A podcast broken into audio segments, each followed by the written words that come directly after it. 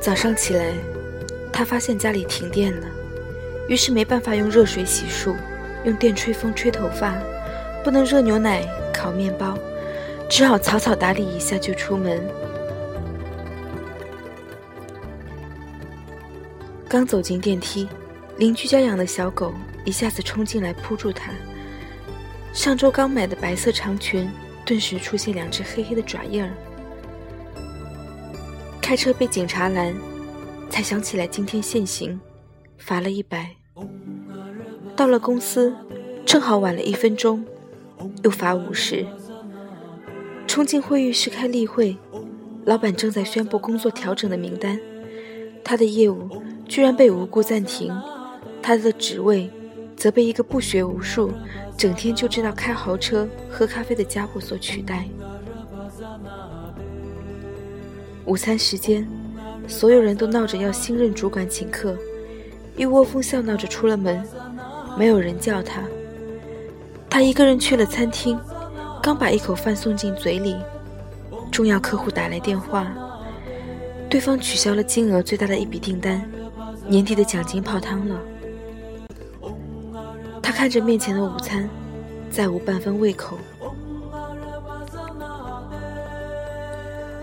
刚回公司，电话响起，妈妈在电话那边哭着说：“姥姥的病又重了，可能熬不过这个月了。”他安慰着妈妈，丝毫不敢提及自己的工作变动，只说一定会尽快回去看姥姥。放下电话，短信声响起，居然是自己暗恋了十年的人发来的消息。我要结婚了。黄昏，他站在回家的路边，等着打车。可每位司机听到他要去的地点，都拒载。无奈，他踩着高跟鞋，拎着沉重的电脑包，向家的方向走去。脚很快磨出了水泡，实在走不动了，太痛了。他蹲下来，缓缓地揉着伤口。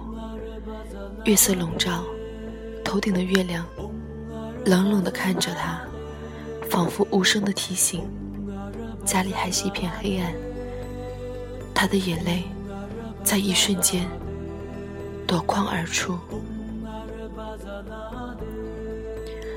看起来，我们的生活充满了悲伤，拼尽全力的会急转直下，刻骨铭心的会草草结局。飞蛾扑火的，会灰飞烟灭。于是我们失望、沮丧、困惑、挣扎，甚至绝望，对这一切产生深深的不信任感与抗拒感。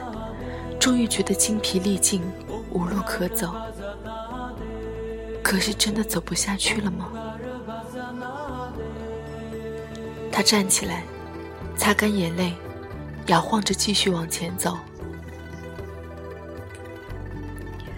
直到下一个路口，有一辆车终于停下来，报了地址。司机和气地说：“这么巧，我们住同一个小区。看你走的这么辛苦，正好收工，免费带你回家。”他连声道着谢上了车。电话响起，客户在另一端说：“虽然订单取消。”可是他的敬业态度让他觉得感动，不知他是否对新的岗位感兴趣。如果愿意跳到自己的公司，薪水涨一倍，职务也提升。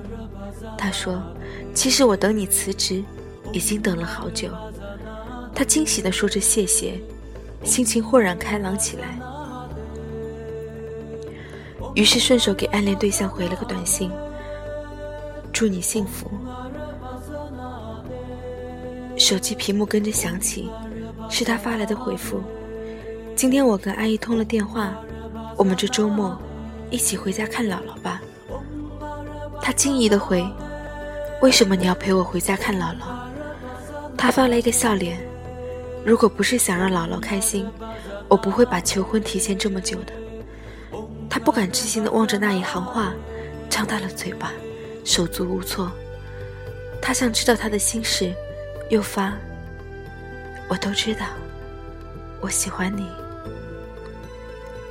他眼圈一下子又红了，心里却轰轰炸开了几朵烟花，一路抿着嘴笑。回家拿出钥匙，邻居家的门却掀开了。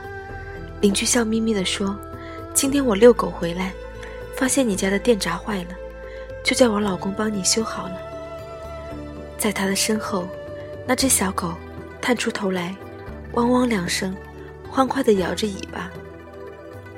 他推开家门，满眼暖意。所有的故事都会有一个答案，所有的答案却未必都如最初所愿。重要的是，在最终答案到来之前，你能否耐得住性子，守得稳初心，等得到转角的光明？放宽心，坚持住。一切都是最好的安排。